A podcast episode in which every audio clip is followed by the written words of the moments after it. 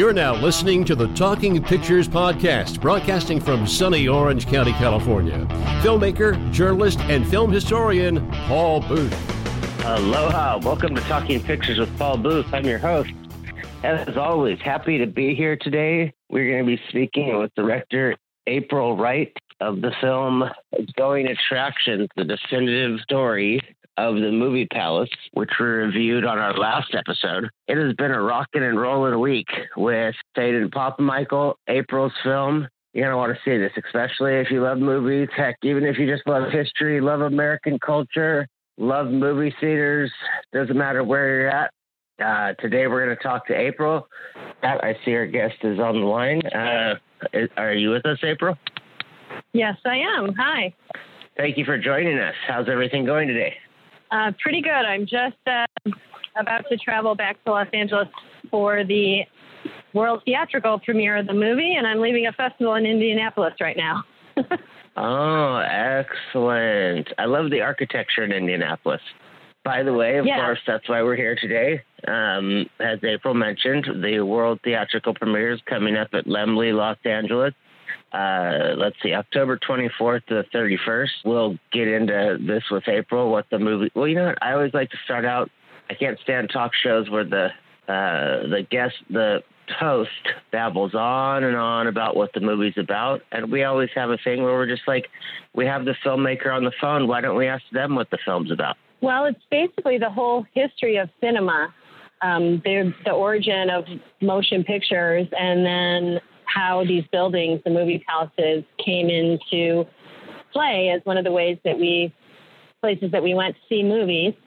And of course, um, just how that's changed over time as things have evolved and what happened to these buildings over time.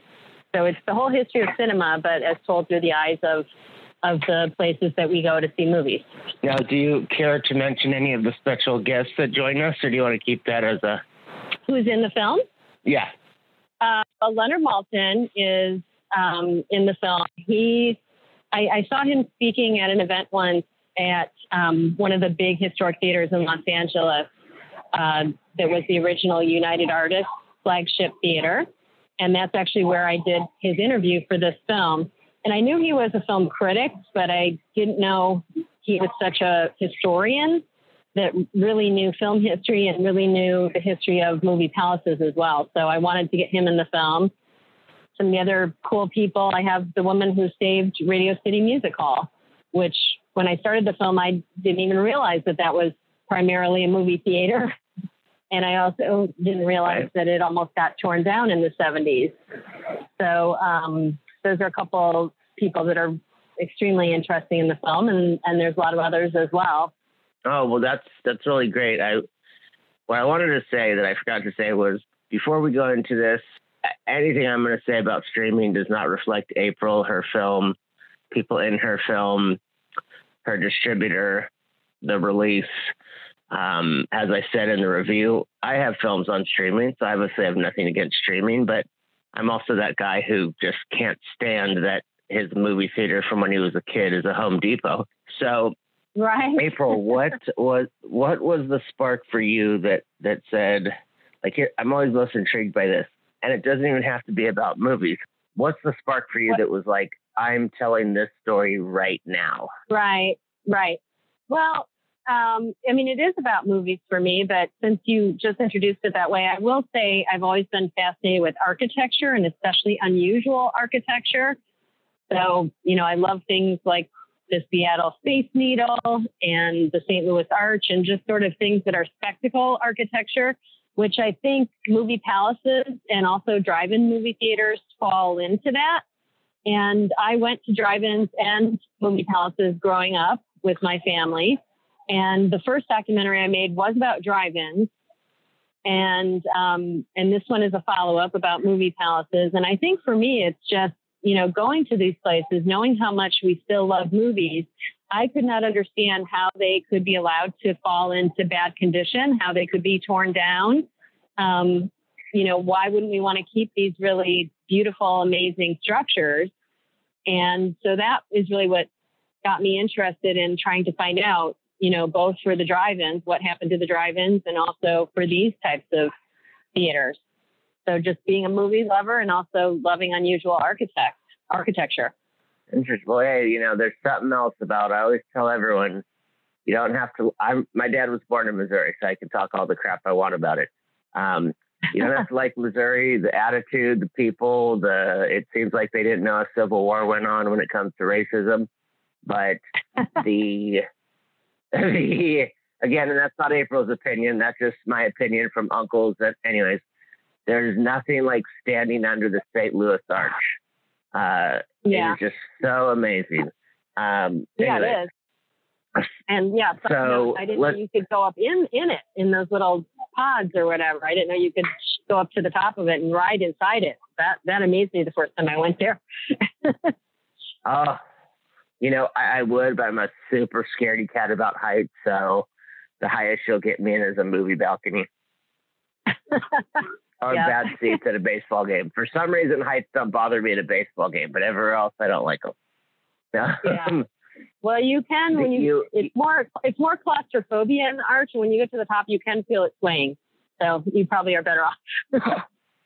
oh, thank you for that, April.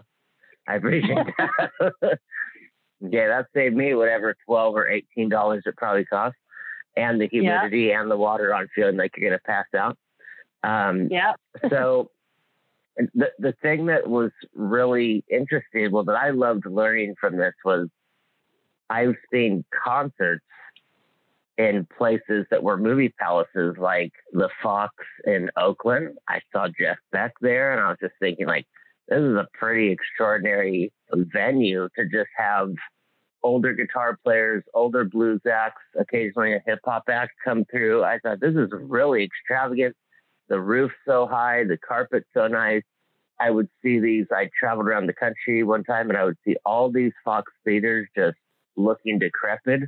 And I would mm-hmm. think, no, I, I, did not put the correlation together. This was like in 2004. And I was just thinking, right. at least if BB King's coming there in two months, you can have the marquee look nice. So, so right. for you, was there a, um, huh, what was there? A, yeah. So was any, there any, a, anytime you're yeah, anytime you're traveling around going to a concert, and if it has the name, and these are cities all over the, our country, if it has the name the Paramount, the Warner, the Fox, those were all built by the movie studios, and and they were built as movie theaters. And yeah, today a lot of them either have traveling Broadway shows or concerts or that type of thing. But it is incredible to think that they were that lavish and that they were built as movie theaters. That's what kind of blows your mind, I think. Oh yeah.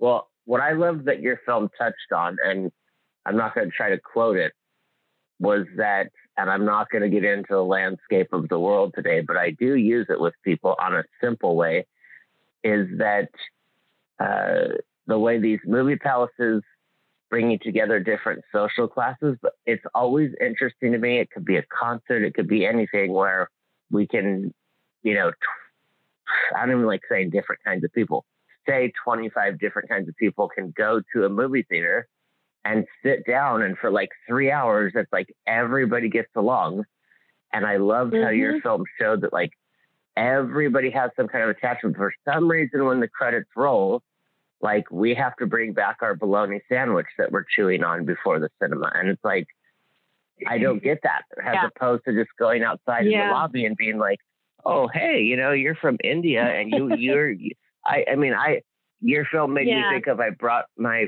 friend from I brought my brother-in-law from East Berlin, and yeah. he stopped me at the door and he was like, "Do you realize how lucky you are that you can go to a movie anytime you want?" Yeah, yeah. And I was just like, "What?"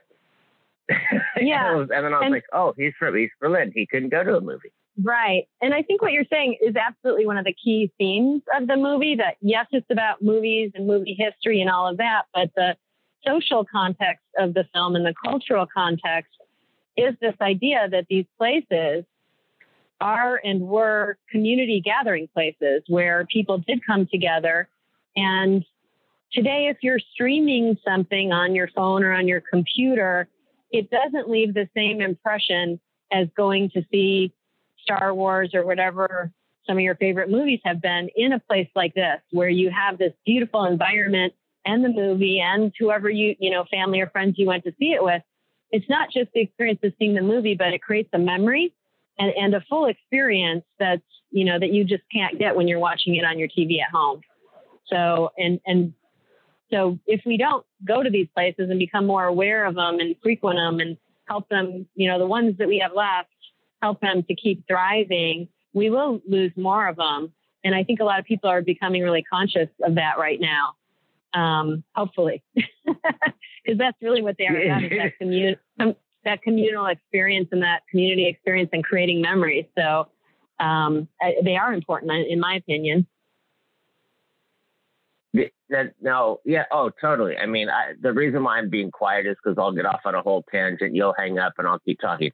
Does um, do you d- did you have a specific set of films that uh, uh, you don't have to talk personally about your memories, but did you have a specific set of films where you were like, I'm doing this documentary because of when I saw X Y Z? Like that was your kind of like inspirational yeah. tool you know, people have asked me that, but I grew up in a movie family. And so I, my whole childhood and life into college and even into today, I would go and see every movie that I could. And so I, I saw every movie this way for years and years of my life. And back in the days when I was in college, you would actually open up a newspaper to see what movies were playing and where. And often, uh, sorry, I, I, I, had, I had, yeah, and I, I, and I had a friend who loved movies as much as I did, and we would go together all the time. And sometimes we would open the paper and we'd just be like, okay, we have seen every single movie out there. Which movie do you want to see a second time?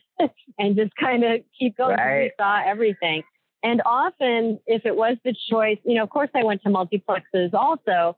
But when I was in Chicago, um, after, right after college, if there was a choice between going to a movie, you know, a multiplex and going to a movie palace, even if it was in terrible condition and the seats were falling apart and it smelled old and whatever, I would always choose to go to the movie palace because you could just take it in and the sights and imagine what used to be there and what it might have been like in its glory. And, you know, it was just a much better experience and I would choose that if I could. But I mean, I remember seeing, I remember going to see Rocky. That movie is probably my favorite movie of all time. And I remember seeing that at, at uh, the movie, you know, the neighborhood movie palace where I grew up. I remember seeing Raiders of the Lost Ark uh, at least 40 times because my brother and sister started working at that same movie palace so we could go see films there.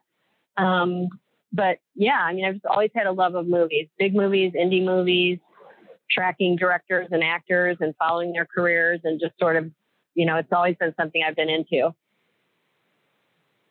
Well, I, I love that because I'm I'm the same way, and I can remember with that when you're when you mentioned those newspaper things, I can remember in there was four cinemas in Waikiki where I at the time I grew up in Hawaii, and I remember just memorizing what was playing at each theater, even though I wasn't quite of age to see most of the R-rated stuff. But I right. felt like I needed to know what was playing within the vicinity of me. And I look back right. on that. that was important like, information to have, right? Yes, yeah. Movies you can't see that your dad's not going to sign you into because you're 13. Right. But you just need to know remember, that it plays this Friday. I remember being that way about The Shining. I was obsessed with The Shining and the, the pictures in the oh. newspaper promoting The Shining. I wanted to see that more than anything. And of course, I was too young and I couldn't see it. But yeah, I had a Shining obsession and, and paying paying attention to that. I look back and it's great and it's fun, but there, has been days where I'm just like, hmm. Uh, I mean, yeah, that was what the, the your movie resonated so much with me because of when I lived in Waikiki and there was there was there was three within one block one way and two blocks the other way. And when mm-hmm. they, they turned one into a Nike town, and it was oh, like I could just remember getting off work, going, and then we lived a block away in the other direction. So I just remember it was like totally safe. Like it was just, I'm going to go there. Yeah. It's going to take five minutes to get to the theater. It's going to take 10, eight minutes to get home. Uh, mm-hmm. Let's see. Something else that your film that I was really, really interested in. I'm always interested when documentary filmmakers do this uh, what is the? I know there's always a shooting ratio for us filmmakers, well, cinematographers, filmmakers, but what is the editing ratio of putting together photographs? Well, yeah, in the case of this film, because you know a lot of documentaries, if you're following a character and it's their real life and it's unfolding, you're shooting things before you know what the total spine of your movie will be. In the case of this one, because it's history based, I was able to do a lot of research uh, first and then kind of outline topics that I knew needed to be covered. And then um, once you get involved with the communities that your film is about, and so in this film, it was uh, getting involved with the Art House Convergence, which is the association of all the independently owned and and run uh, movie theaters, many of which are, you know, art house, I mean, uh, movie palaces. I also got involved with the Theater Historical Society of America, and they had a tremendous archive of photos that they gave us access to. And then we shot as much original stuff as we could. Um, but I was able to do a basic structure. And then once I got involved with the community, they helped me to identify who should be in the film. And I wanted to show diverse people and perspectives and points of view so that we had a well-rounded um, look at at the world of this of this movie. And then I just kind of mapped out, you know, who who's an expert on each of the topics so that everybody could sort of chime in, but they would all shine in a certain area. And so, um, so the ratio to answer your question, um, we didn't have a lot of stuff that went unused. I mean, obviously, we had things that we shot that didn't get into the film and portions of the interview that you have to be, you know, selective about how the whole story is told. But I would say I was pretty efficient with this one. oh yeah, no, you were on. You were you were dead on with this. There was no. Uh, I mean, film histories are always, in my opinion, film history documentaries. I always feel like they're like very specific to us. Like we're gonna watch them we're gonna yeah yeah you know so but it's I like but i really felt like this could have been this is totally for the public like i would not say you have to be a filmmaker or love films right. or and that's what i really appreciated about it totally and and i didn't realize you know like i you get to know a film very well and i also edited it along with my producing partner um, rachel she and i did the editing and most of the visual effects and everything so so you know the film very well but it wasn't until I started showing it to audiences and I saw people really passionately connecting with the film and having a real emotional response to it. And I realized the reason why, I think anyway, is because there is history and there, there are facts and there are information, but it's never delivered that way.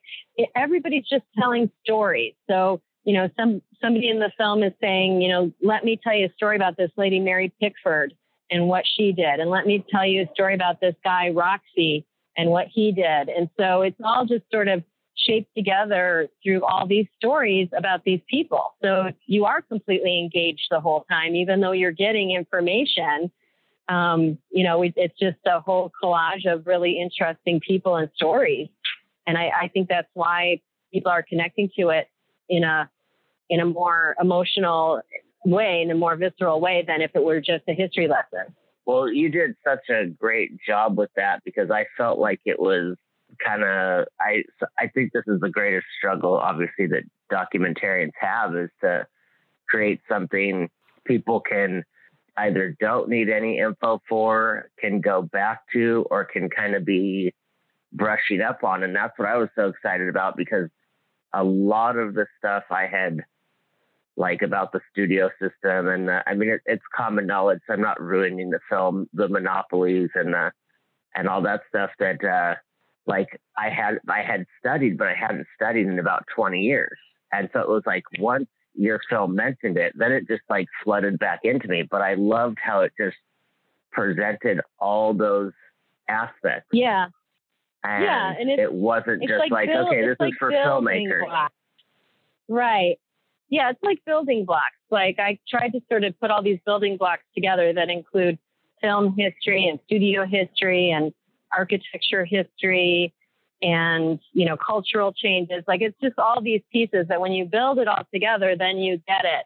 And especially you know like the woman who saved radio city music hall she mentioned she said one thing i love about your film is now people understand why it's important why we get so passionate why we want to save these places because it puts all those little building blocks in context and then then you fully get it.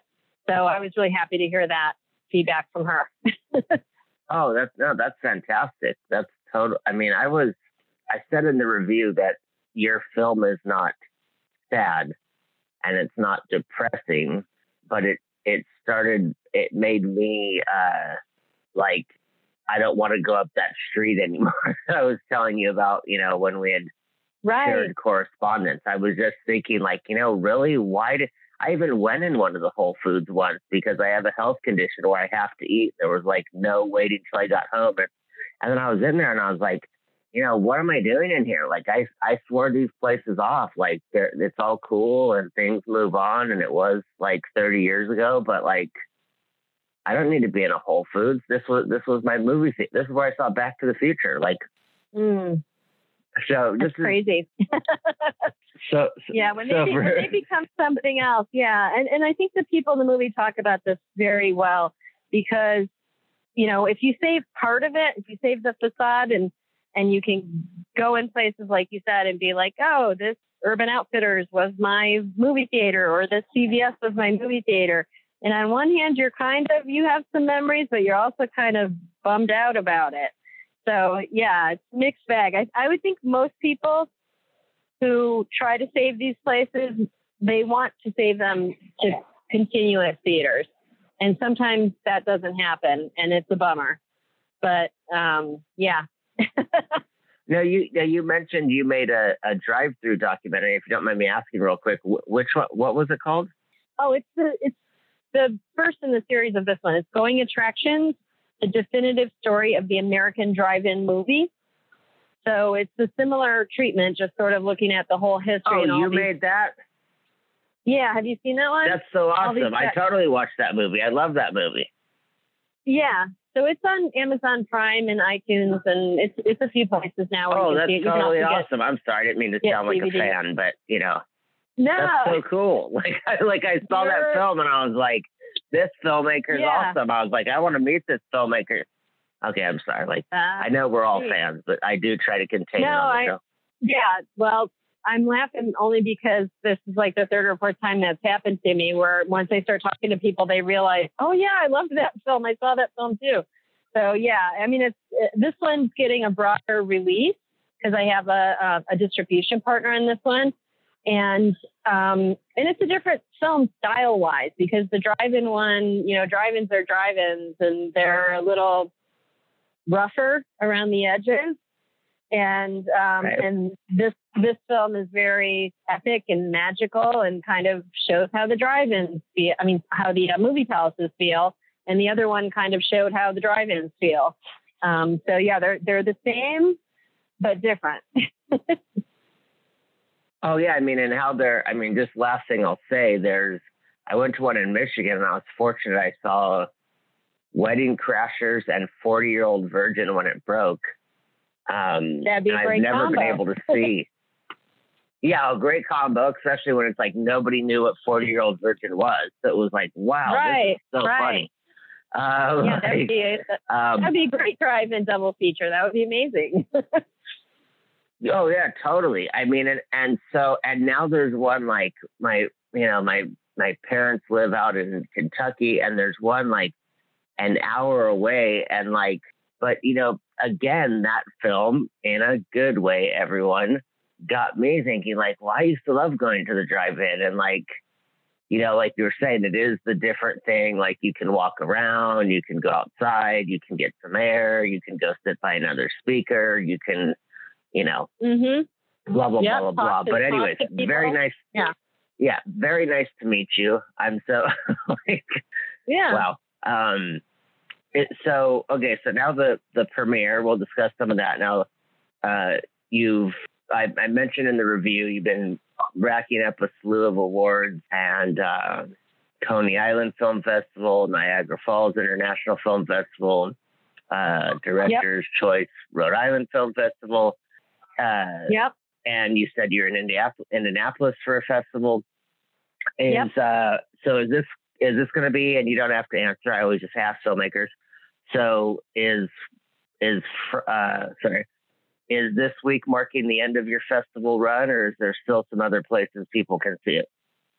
No. So um, what I did, we just finished the final version of the film in August, so it's brand new, hot off the presses.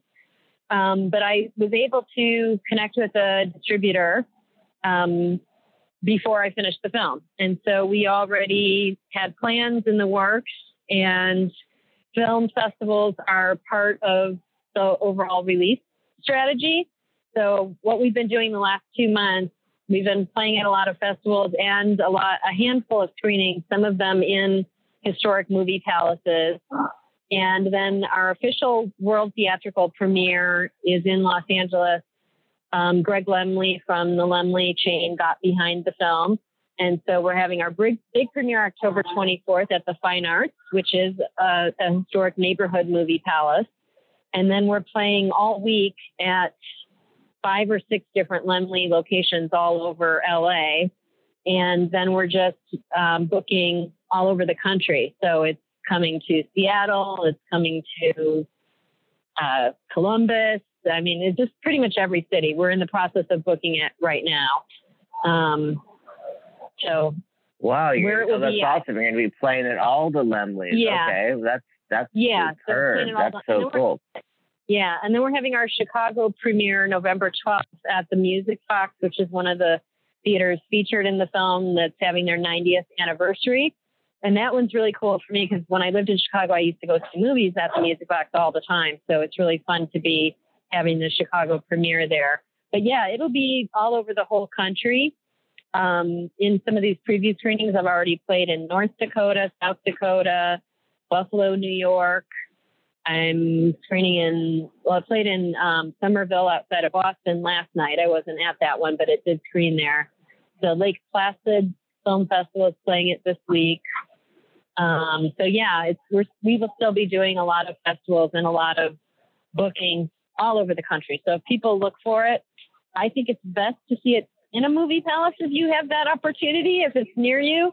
Um, but we've also been playing at lots of multiplexes and regular theaters as well. So um, everywhere. oh, that's so. Oh, and you know, every time I hear the word Chicago, I just think of how many times I've been there, and I'm just, yeah, I just love that place. It just, uh, yeah. you know, it, it's just so wonderful and artistic. I, you know, when you speak of architecture and the museums and the yeah. Let's face it, I'm not going to talk all like I'm some crazy art historian. I like the 4 a.m. blues bars with the bean pie oh, yeah. and the catfish and the music and the. So I'm sorry, I didn't mean try to act like I was some intellectual.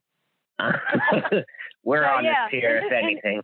And it will and it will eventually, you know, be streaming and will be available on DVD and pay per view and all that um, eventually but we're really focused okay. right now just on getting it into theaters and we're i mean theaters are loving it and wanting to book it and audiences are booking it so so far you know we're just getting a really like i knew people would like the film because they really liked the drive-in film but for timing maybe it's just timing now people are thinking about all the streaming and the movie theater going experience that it's something people are conscious of at the moment but I, you know, we're definitely getting a bigger and better response than than I even thought we would to, to this film. So that makes me really happy.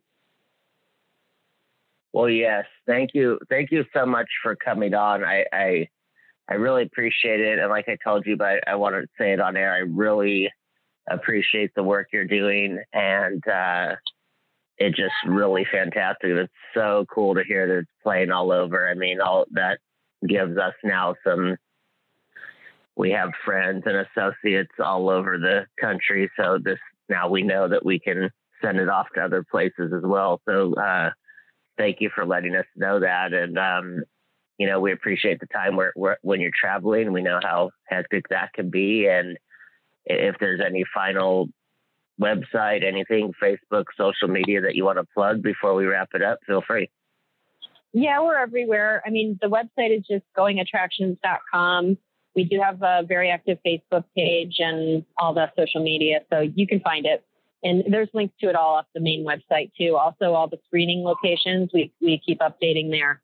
So it's just www.goingattractions.com. And there's a mailing list on there too. If you join that, you'll get all the updates. Oh, that's fantastic. Excellent. Well, thank you so much for your time, April. We our team Yeah, it appreciates it, even though I'm just the one. Oh no, thank you, thank you. I appreciate it. I was Yeah. I was so excited when I got up because I was just like, I get to talk about movie theaters in a little while. So, Yep. um, all right, excellent. Well, safe travels to you. Have a wonderful, fantastic uh, premiere. All right. Thank you. All right, you're welcome. Take All right, care bye. and aloha. Bye. Aloha to you. Bye. Thank you for listening to the Talking Pictures Podcast real conversation and movie induced inspiration.